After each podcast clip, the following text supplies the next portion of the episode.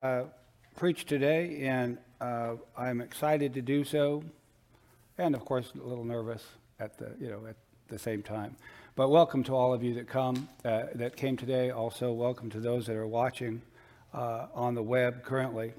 So our sermon today is uh, about a greater sacrifice, and we we sang songs about that just now. Uh, that the the blood of Jesus Christ is what brings us life.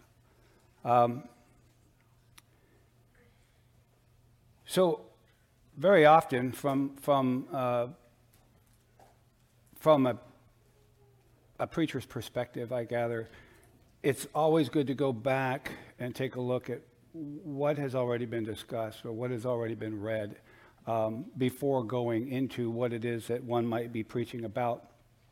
So it, We're gonna. I want to go back to and just remind us, uh, back to the beginning of the uh, book of Hebrews. The author, he he writes to this church or to these people, uh, these Christian Jews, and what he's telling them, the basic theme of what he's saying is that uh, that of the priesthood of Christ. Uh, but more specifically, the big message of this book is that. Um, Because of Jesus Christ, we, you have and we have access to God through him.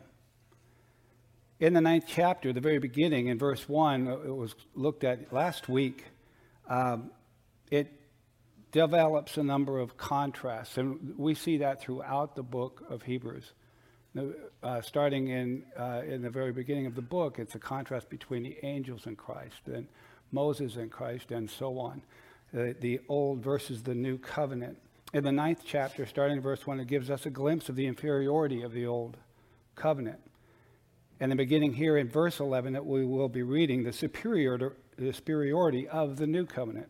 The old sanctuary or the old tabernacle um, was of the earth. This new sanctuary that's being spoken of, that we live in today, that sanctuary is actually presided over in heaven. Um, and it's perfect, unlike the old sanctuary that was uh, once part of the old covenant. Like Seth, Seth said last week, it doesn't diminish what was done, but now Christ comes to fulfill what had been started. The old gave limited access to the people um, by means of the priests. The priests would go in. The people basically um, were limited as to what access they had. Jesus, on the other hand, provides complete access in all aspects. The uh, the old covenant could not purify in the same way that Jesus Christ purifies us. There was rites and rituals in which they went through to have purification of the flesh, that there were defilements of certain things that they did as people that um, required cleansing. Jesus, on the other hand, the comparison there is that Jesus provides completely our purification. I'm reading it, I'm studying it, but I'm f- frankly not completely understanding how that really takes place other than that's what God's word says. And so, so therefore, that's it. I'm going to live by that. So we're going to begin Hebrews nine, verse eleven through twenty-eight. That's a long section of scripture, bear with me, but we'll get started here. But when Christ appeared as a high priest of the good things that have come, when through the greater and more perfect tent, not made by hands, that is, not of this creation, he entered once for all into the holy places, not by means of the blood of goats and calves, but by means of his own blood, thus securing an eternal redemption. For if the blood of goats and bulls and the sprinkling of defiled persons with the ashes of a heifer sanctified for purification the flesh, how much more will the blood of Christ, who through the eternal Spirit offered himself without blemish to God, purifying our conscience from dead works to serving living God. Therefore, he is mediator of a new covenant, so that those so that those who are called may receive the promised eternal inheritance, since a death has occurred that redeems them from the transgressions committed under the first covenant. For where a will is involved, the death of the one who made it must be established. For a will takes effect only at death, since it is not in force as long as the one who made it is alive. Therefore, not even the first covenant was inaugurated without blood. For when every For when every commandment of the law had been declared by Moses to all the people, he took the blood of calves and goats with water and scarlet wool and hyssop, and sprinkled both the book itself and all the people, saying, "This is the blood of the covenant that God commanded for you." And in the same way he sprinkled with the blood both the tent and all the vessels used in worship. Indeed, under the law, almost everything is purified with blood. And without the shedding of blood, there is no forgiveness of sins. Thus it is necessary for the copies of heavenly things to be purified with these rites, but the heavenly things themselves with a better sacrifice than these. For Christ has entered not into holy places made with hands, which are copies of the true things, but into heaven itself, now to appear in the presence of God on our behalf. Nor was it to offer himself repeatedly, as the high priest enters the holy place every year with blood not his own. For then he would have had to have suffered repeatedly since the foundation of the world. But as it is, he has appeared once for all at the end of the ages to put away sin by the sacrifice of himself. And just as it is appointed for man to die once, and after that comes judgment, so Christ, having been offered once to bear the sins of many, will appear a second time, not to deal with sin, but to save those who eagerly wait for him. So let's pray. Our Heavenly Father, God, these words um, carry with it such great meaning. It's, it's truly the essence of what the gospel is about. The blood of Jesus Christ and the cross are what make it possible that we can even sit here before you and have a relationship, to have the ability to have access to your greatness, your goodness. And Father, uh, we just thank you so much that it was your love, it is your love that provided this for us. And without it, we would be hopeless, facing the wrath that you rightly have toward our sin. So, Father, I thank you. I ask that you would help us in our understanding, help us in our in our believing of the truth of your word. And I pray this in Jesus' name. Amen. So the blood of Jesus, it cleanses our conscience.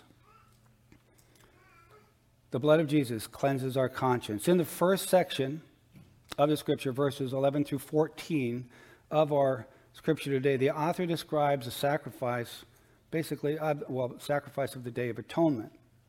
This is a comparison that he's making. In verse eleven, it begins with a but. This means pay attention. There's a comparison taking place. Uh, one day I would actually like to hear someone uh, do a, a series uh, preaching on the great buts of the Bible, because there's, there's a bunch of them. But um, this is one. With the idea of the Day of Atonement, the priest goes into the Holy of Holies, cleansed, to offer the blood of the sacrifice of animals. And this is described, uh, the, the tabernacle and all the vessels and that sort of thing are described in the first portion of this chapter. But our great high priest enters the holy place to offer once and for all himself, as he sits down at the right hand of God, securing, obtaining our eternal redemption. And as we see that in verse twelve, not through cleansing rituals, but by his blood and a perfect, spotless life. Then in verse thirteen, the people of Israel needed to be sanctified by the ashes of a red heifer. It's a, uh, a, a ritual cleansing. Uh, we can read all about this in, in Numbers chapter nineteen, but there were many things in the law that defiled a human being, that defiled a person. For instance, um, the handling of a dead body, uh, a, a woman's menstrual cycle, childbirth, disease, any of those kinds of things rendered one unclean. And so there was a process in which they had to go through to be cleansed, to be ritually cleaned. So there was a provision given, and that was of this special breed of cow. The cow, the red heifer, it was raised with extreme care. And as a matter of fact, they're currently trying to raise one again in Jerusalem or in Israel. This this cow, this heifer, was completely red, not a single white, brown hair. It has to be perfectly red haired cow. It, she um, cannot have had a calf. She cannot have been under a yoke. When they got this heifer, then they sacrificed her. And when you think of the sacrifice here, it was a burnt sacrifice, kind of like we might think of cremation today. Absolute, utter ash. They would then take the ash and they would put it in pure water, spring water typically, um, in very small amounts. Uh, one, one heifer could last a century for the people. I'm not sure how many there were over the course of time of the people of Israel, and this uh, this law being uh, worked out in their lives, but it wouldn't take much. Just a little bit of this ash, spring water, and a hyssop branch. And on the third day, after, for instance, after touching a body, something dead, the third day and the seventh day, you went before the priest to be sprinkled with this hyssop branch and this ash, and therefore being ceremonially unclean. It was for the pur- it was the purpose of purifying, uh, purifying the flesh.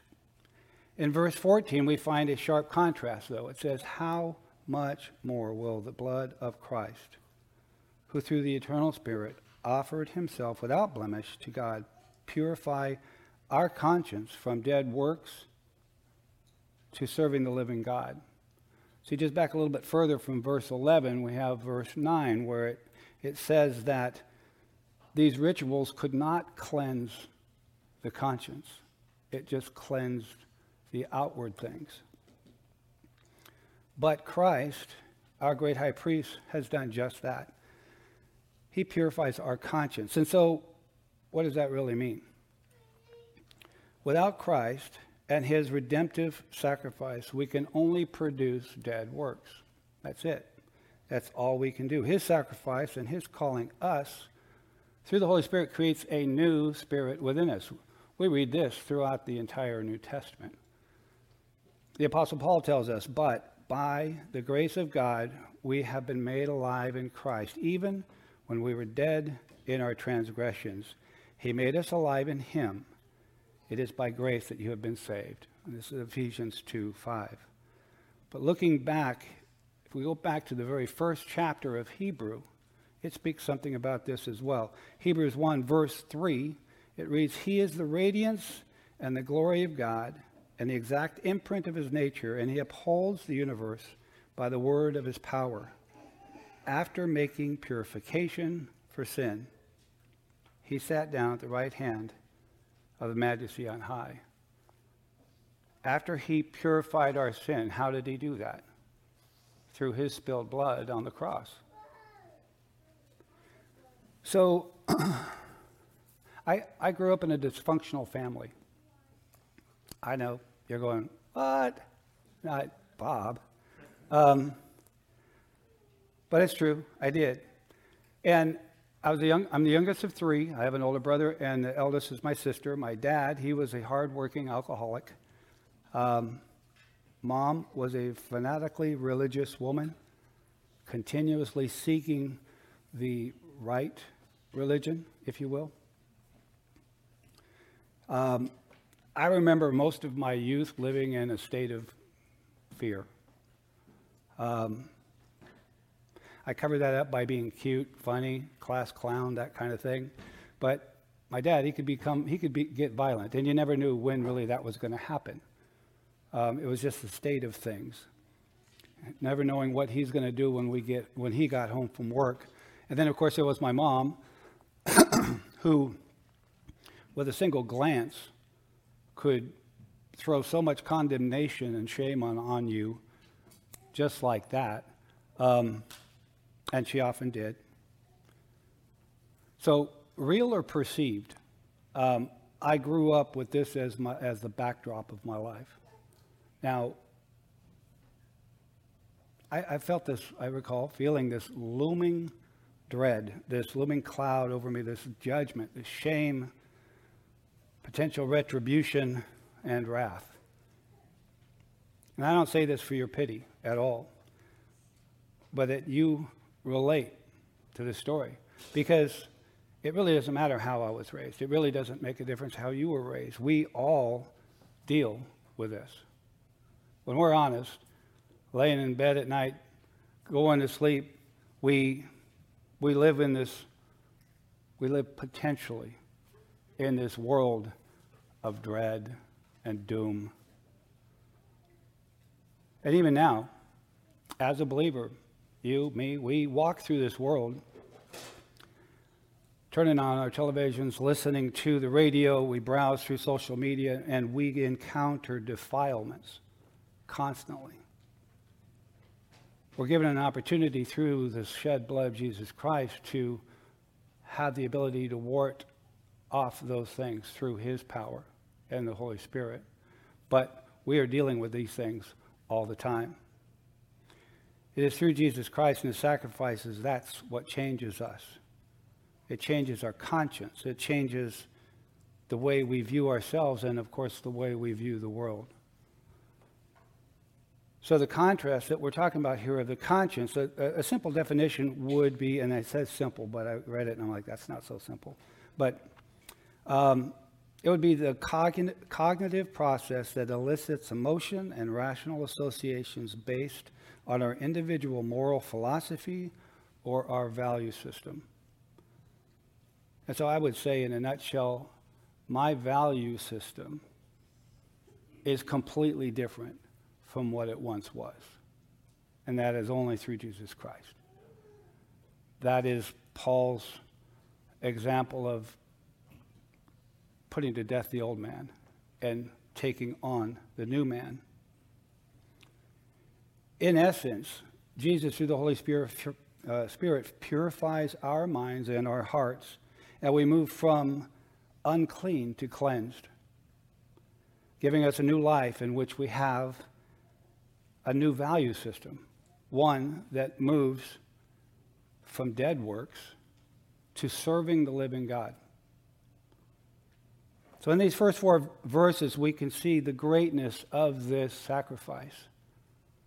Um, first, in verse twelve, and this is actually, verse twelve is just chock full, rich with a, a description of what this sacrifice truly is. But the first thing is the person, the person sacrificed. This is Jesus Christ.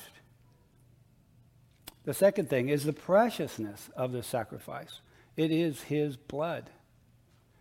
I got to ask you, I mean, what's, you ever cut yourself? And the first thing you do is you go, oh my gosh, is that, well, I do it all the time. I'm just that clumsy. But you cut yourself and, oh my gosh, is that is that is that okay? You know, I've I cut myself with a razor blade one time right across here, pulling carpet up, and it just put a little red line across my arm, and I'm like, uh-oh. And I was waiting for that thing to fold open and then just start po- gushing blood out, right? Why? I consider my blood precious. I need it. So, but the preciousness of this sacrifice is Jesus' blood, and how much more precious is that of a perfect being, a perfect man.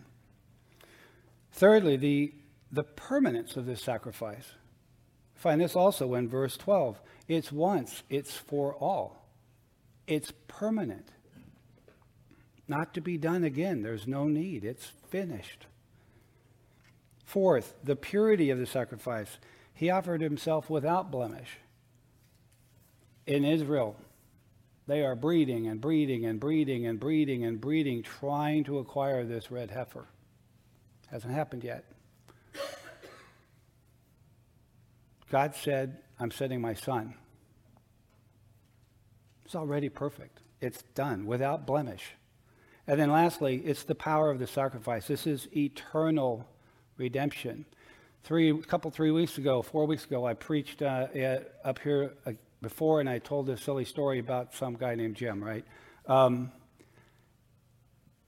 but as he's leaving the tabernacle, giving that burnt offering for his family, he, you know, took care of this ram, and he was so concerned, and and then he leaves, and he's on his way back to his house, his tent, with his family, and he utters this, the words to himself, until next time. We don't have a next time. We don't need a next time because of the perfect sacrifice that Christ offers through his blood, our eternal redemption, again in verse twelve. So what different, differentiates the old from the new covenant is the person, the work of Jesus Christ, the high priest of the good things that have come. Not are, not are going to come. Not going to. Not when you're going to. When you get everything right. When not when all your ducks are in order. But have come. It's done. It's ours. The blood and the resurrection of Jesus ushers in the new covenant. The blood and resurrection of Jesus ushers in the new covenant. So looking again, verses fifteen through twenty-two. It begins with therefore. In other words, for this reason, Jesus is the mediator of the new covenant. For what reason? That we move from dead works to serving the living God. God has brought all this to, this about, this culmination, the fruition of the good things that have come in the person and priesthood of Jesus, so that our works are acceptable, and we serve the living God. How do we do that? We do that by acts of mercy. We do that act by acts of service. We do that by acts of love, and we do that by proclaiming the good news of the gospel to the people around us. See, the difference of the old man versus the new man is there was a time, and there's sometimes a time even today, that I need to repent of, where I don't have mercy. I don't give acts of mercy. I didn't give acts of mercy. I didn't give acts of service. I didn't give acts of love. It was, what do I need? What do I want? How am I going to get? That's changed, for the most part. Not completely, but for the most part.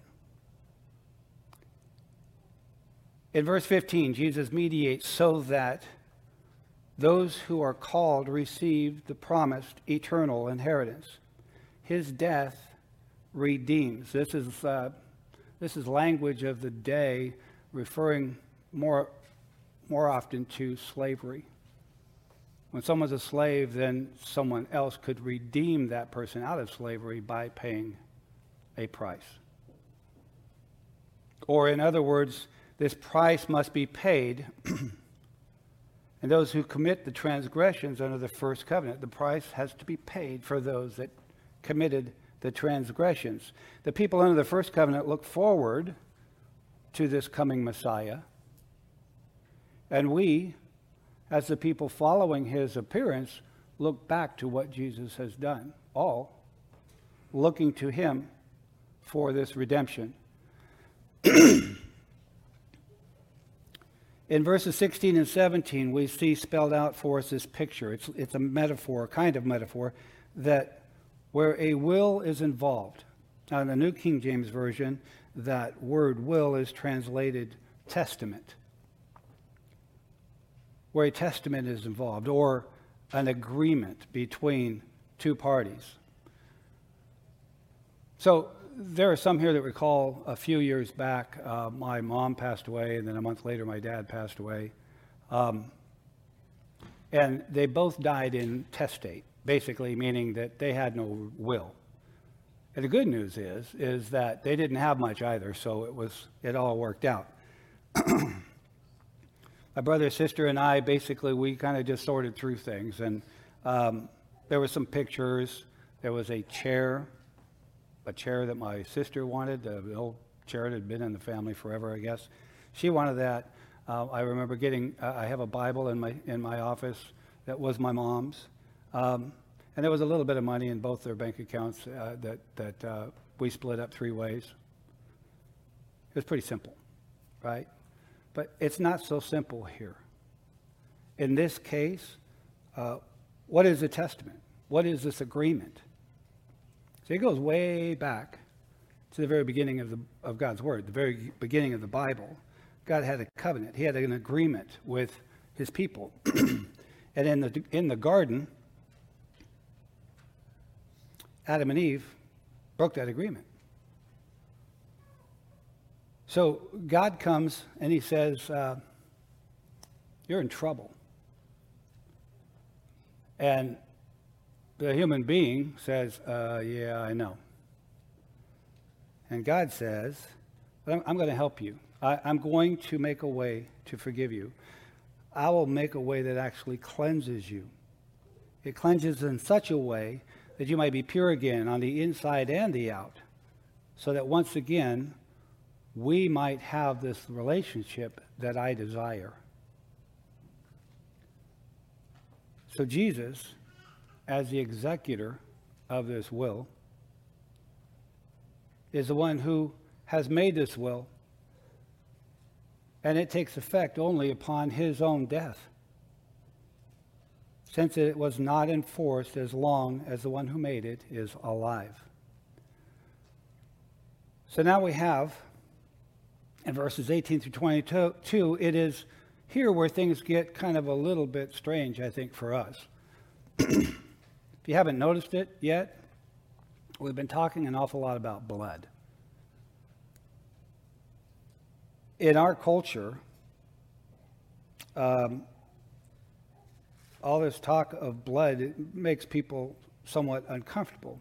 You start getting pictures of the tabernacle and the daily sacrifices of bulls and goats. I mean, I don't know how much blood's in a bull, a gob, right? And that's all over the place. I mean, it, it, it paints a picture for most of us, like I say, in this culture that we are just not accustomed to. Um, unless maybe you've been grown up as on a farm or a farmer, uh, you have may, maybe have a little more experience with these things. But most of us, we go to the store.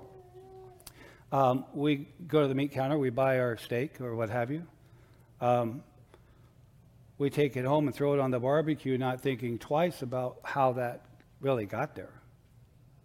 The blood of that animal was removed. Sure, hopefully it wasn't some sort of a sacrifice, but it was removed, and the, the animal's life, life blood, was taken out of that animal, therefore rendering that animal dead, and now you can throw your steak on the barbecue. In God's economy, blood has always signified life. So we look in Romans six, and verse twenty-three, it says, for the wages of sin is death.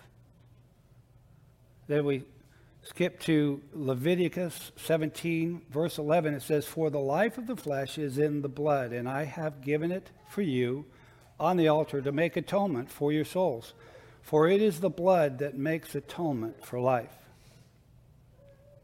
So when my parents died, I, I had no real expectation of receiving anything. Um, to be given a few pictures, a Bible, like I said, I have. Um, that, uh, that was about it. That was my expectation.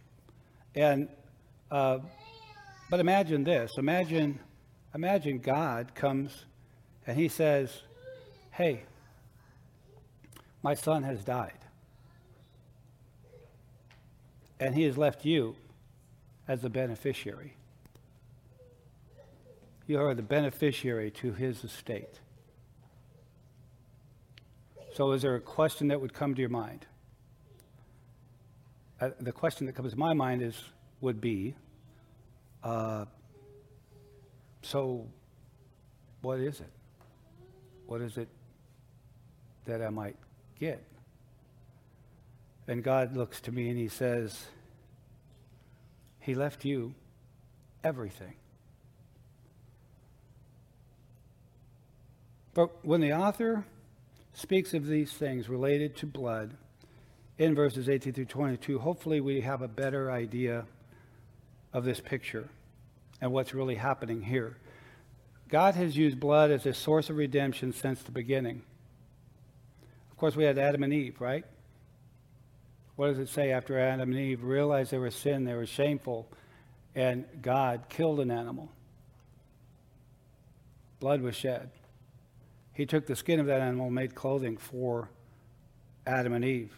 It, and on and on and on and on through Scripture it goes. We have Cain and Abel sacrificing. We have Abraham and Isaac sacrificing. And then here we find the blood used by Moses, sprinkling the people of Israel and the book and the tent and all the vessels in it. And then in Jesus, his perfect sacrifice covers all of those things, all remission of sin. For as in twenty-two, in verse twenty-two, it says, without the shedding of blood, there is no forgiveness of sin. Or in other words, without the shedding or without the loss of life, there is no forgiveness of sin. Something we say often in, in Africa is a part of the creation to cross thing that's memorized, and um, they get it. They're killing animals all the time, right? They understand that.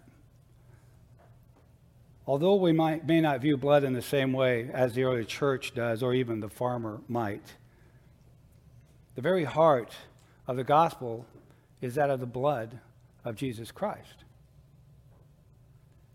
It is clear that his blood shed on the cross is what gives us the opportunity for cleansing, for reconciliation of our sin. That's both your sin, my sin, the sin of the people in which the author of Hebrews is speaking. The blood of Jesus is the perfect sacrifice. Blood of Jesus is the perfect sacrifice. In verse twenty-three through twenty-eight, the early The earthly things, such as the tabernacle and the vessels and of worship, the priests of the Old Testament required blood of animals for purification. For they were all but copies or shadows of the heavenly things that have come. In Hebrews eight, verses one through five, it says, now the point in what we are saying is this. We have such a great We have such a high priest, one who is seated at the right hand of the throne of the majesty in heaven, a minister in the holy places, in the true tent that the Lord set up, not man. For every high priest is appointed to offer gifts and sacrifices. Thus, it is necessary for this priest also to have something to offer. Now, if he were on earth, he would not be a priest at all, since there are priests who offer gifts according to the law. They serve a copy, a shadow of the heavenly things. For when Moses was about to erect the tent, he was instructed by God, saying, see that you make everything according to the pattern that was shown you on the mountain. In verse twenty-five, I mean twenty-four, I'm sorry, Christ enters into the holy place. This is not a place created by man, but it is a heavenly place. And unlike the priests of the Old Covenant, one man goes in and all the others are kept out. Jesus enters in and ushers in the ability for us to have communion and relationship with the Most High God, the God of creation. The, the priests enter and it excludes all other worshipers. Christ enters, and it includes all those who believe in him. He appears in the holy place in the presence of God, seated at the right hand of God on our behalf. And this gives us what the old, old covenant could not possibly give. A cleansed heart a right relationship with God the Father. In verse twenty-five and six, our author now resumes this theme of uniqueness and perfection of the self-offering of Christ on behalf of sinners. It is a theme which is at the very heart of his instruction concerning the work and the nature and the significance of Christ. He repeats this idea often in the book of Hebrews. If we look in chapter seven, verse twenty-seven, it's there. We look at verse eleven and what we've read today, it's there. Chapter ten, verse eleven through eighteen. So we once again today return to this uh, Day of Atonement idea, this, this theme, this comparison. Under the Levitical system, the high priest entered the Holy of Holies on this one day. However, he did it repeated, repeatedly. It was done year after year after year. The same ritual was repeated, involving not only the entrance of the high priest into the sanctuary, but also the sacrifice outside of the sanctuary, which provided the blood that cleansed the priest and cleansed the people in the Holy of Holies. Unlike the blood used by the Levitical priest, which was the blood of an- the animal victims, blood not his own, the blood provided by our high priest for the atonement of mankind was human blood. Moreover, it was his own blood. For there, if there were a need for Jesus to offer himself more than once, then it could not have possibly been an eternal sacrifice. If it had to be done again, like the priests of old, it was done annually. If, Christ, if Jesus had to do that over and over and over for us, then the very first one was not good enough. But it was. That is why I think in John chapter one, verse twenty-nine, John the Baptist says, "Behold, the Lamb of God." The one. So in closing, we look at the last two verses, verses twenty-seven and twenty-eight. All of us will die. Unless, of course, he returns right now. No? Okay. We only die once, and then we face judgment.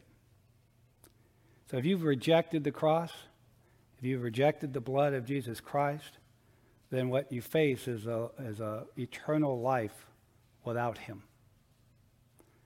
I'm not going to go into what that might truly look like, but suffice it to say, you are rea- without access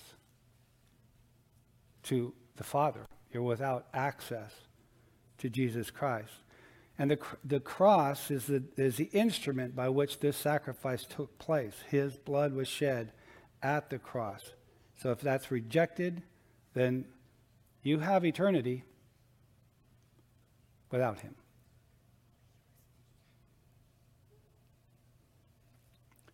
His perfect once and for all sacrifice, his second appearing, will be for those who eagerly await his return, washed clean by his anointing blood.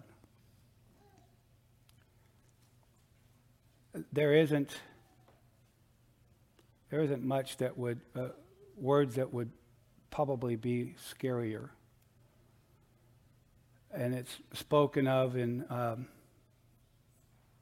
I believe, Luke, where people will come to him and say, "Lord, Lord, we we said we were Christians. We went to church on Sunday." And Jesus says, "I don't know you." His anointing blood, his the blood that, that he has shed on the cross on our behalf, provides us the ability, the opportunity to have access to an eternity with him. This God, this Father that says, "You're the beneficiary of this will. You." He loved us so much that he provided his son, his perfect son, to bleed, to die, to have the life poured out of him so that we could have, you could have eternity with him. This is something worth praising. It's also something that I often wrestle with. Why me? I don't know. I'm not sure. I think that given that I have a job to do.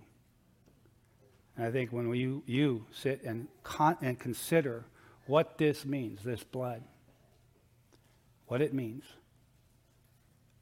I think it's worth considering you have a job to do as well. Let's let's work for God. Let's show those acts of mercy. Let's show those acts of love.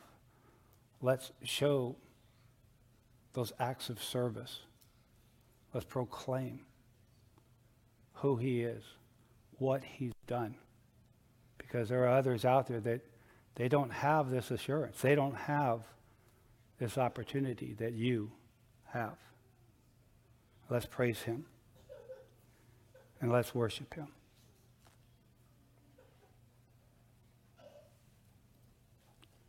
Let's pray one more time.